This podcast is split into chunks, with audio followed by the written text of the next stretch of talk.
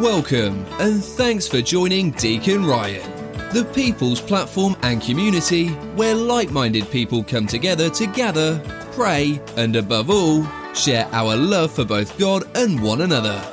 That's here with Deacon Ryan. Let's pray.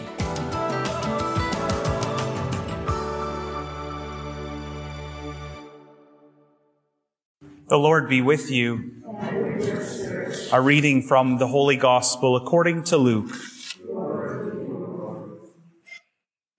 Mary set out and went with haste to a Judean town in the hill country, where she entered the house of Zechariah and greeted Elizabeth. When Elizabeth heard Mary's greeting, the child leapt in her womb and Elizabeth was filled with the Holy Spirit and exclaimed with a loud cry, Blessed are you among women, and blessed is the fruit of your womb. And why has this happened to me? That the mother of my Lord comes to me. For as soon as I heard the sound of your greeting, the child in my womb leapt for joy. And blessed is she who believed that there would be a fulfillment of what was spoken to her by the Lord. The Gospel of the Lord. Praise to you, Lord Jesus Christ.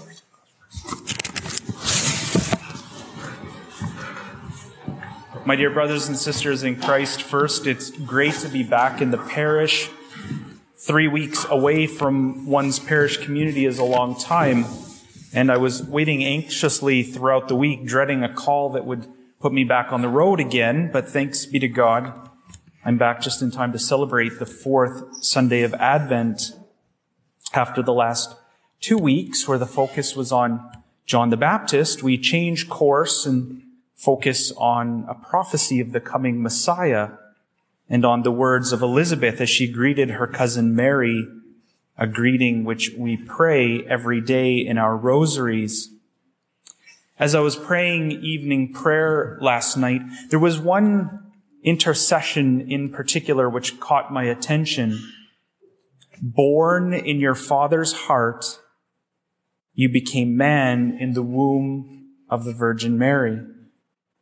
Born in your father's heart. You became the, you became man in the womb of the Virgin Mary.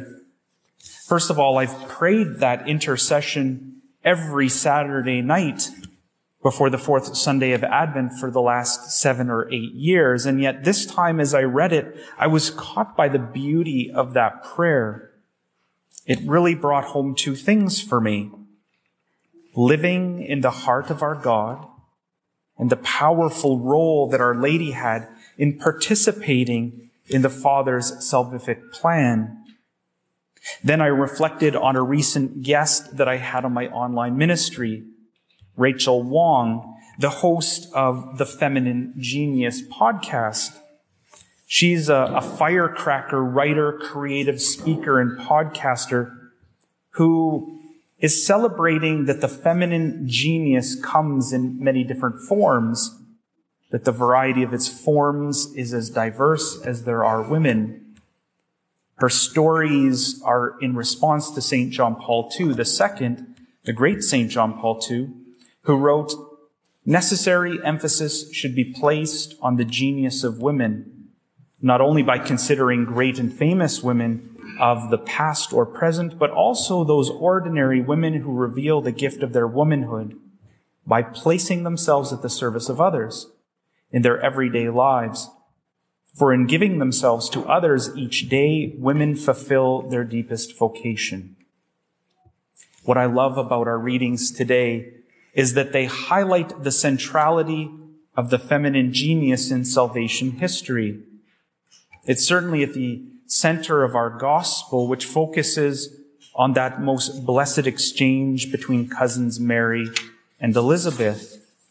In a moment of peace before their lives would forever be changed, we read Luke's account of Mary visiting her pregnant cousin Elizabeth, only to have Elizabeth, filled with the Holy Spirit, identify that Mary herself is pregnant.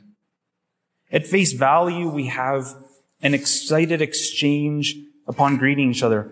part of which forms the Hail Mary. But this account has an entire world of meaning beneath the surface. It's an incredibly dense with spiritual references from the scriptures. For example, Elizabeth's statement that John leapt for joy is a direct reference to Genesis, where Esau and Jacob leapt in the womb of Rebekah, and how the older was to serve the younger. Elizabeth's question, why has this happened to me? The mother of my Lord comes to me. Such an unusual statement when Mary was just visiting her cousin. That statement is also steeped in history. Her statement echoes a similar statement made by King David when the Ark of the Covenant was being brought to Jerusalem. This statement is part of Scripture's presentation of Mary as the new Ark of the Covenant. In this one brief exchange between these two cousins, we see John presented as the elder who will serve the younger. Mary is presented as the most blessed among women, the new ark of the covenant, and more shockingly, in her womb is the Lord, God himself. I laugh a bit at this sometimes as we see Elizabeth making these statements after only the briefest of glimpses of Mary, and yet the apostles themselves struggled with Jesus' divinity. In fact, some, it wasn't until his post-resurrection appearances that they finally got it. And yet, for these two women, there was no confusion or lack of clarity, no attempts to avoid their responsibility. Filled with the Holy Spirit, it was simply a matter of obedience to the Father, of placing themselves at the service of the people. The centrality of women's role in salvation history is clear in our first reading as well. Today we heard from a prophecy of Micah. This is set during the, uh, the Assyrian conquest of the northern kingdom of Israel. And Micah prophesies that from Bethlehem will come a ruler whose origin is from of old, from ancient days. Kind of a unique statement. And yet, if we read from the prophet Daniel, we see him describe the Father as the Ancient of Days. And so what we hear Micah telling us is that the Father will send us a ruler. But how does he send us this ruler? He sends him from she who is in labor. We see this woman laboring in the book of Revelation.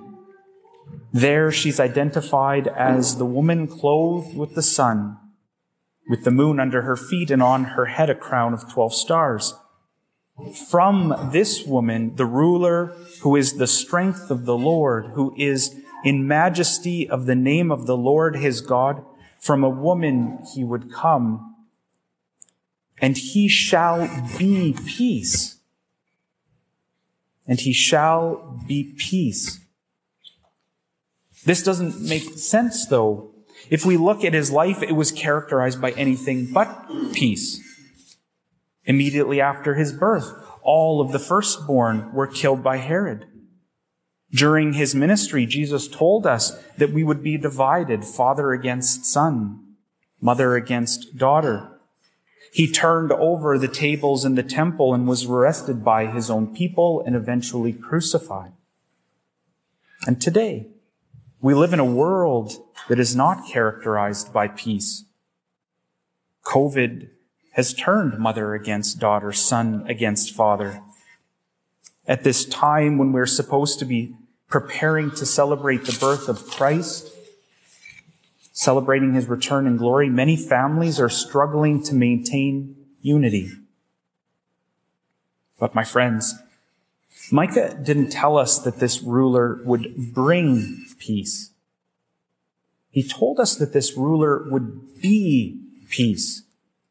When we wish the peace of Christ upon someone, we're actually wishing that they would enter more deeply into the peace of Christ that they incorporate themselves more fully into the peace that comes with living in the Spirit, of moving towards the sacred heart of Jesus, of participating in the eternal love of the Father to the Son, and to the Son to the Father, and the Holy Spirit that spirates or processes from that love, of entering into what we call perichoresis, the eternal love dance of the Holy Spirit. That is what we wish upon someone when we wish the peace of Christ upon them. And my friends, despite all that she endured, it was that peace that Our Lady Mother was conceived in and maintained throughout her entire life. It is her witness, her fiat, her radical yes to God, not just once, but throughout her entire life, in which we find the root of feminine genius.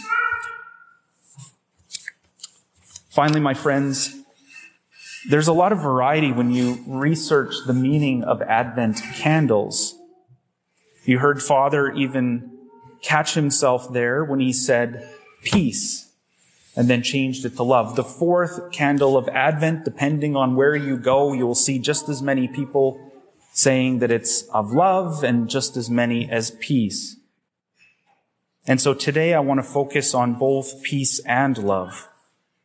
In these times of great challenge, remember that we have been promised, that what we have been promised is not for things to be peaceful, but rather that Jesus Christ is peace. It is through our love of Jesus Christ that we will find the peace we seek. And so I wanted to end this homily today with a brief prayer from Paul's letter to the Philippians. So I'd ask you to bow your heads, my friends. Rejoice in the Lord always. I say it again, rejoice. Have no anxiety at all, but in everything by prayer and petition with thanksgiving, make your requests known to God. Then the peace of God that surpasses all understanding will guard your hearts and minds in Christ Jesus. Amen. Thanks once again for taking the time to join Deacon Ryan, the people's platform and community where like minded people come together to gather, pray, and above all, share our love for both God and one another. That's here with Deacon Ryan.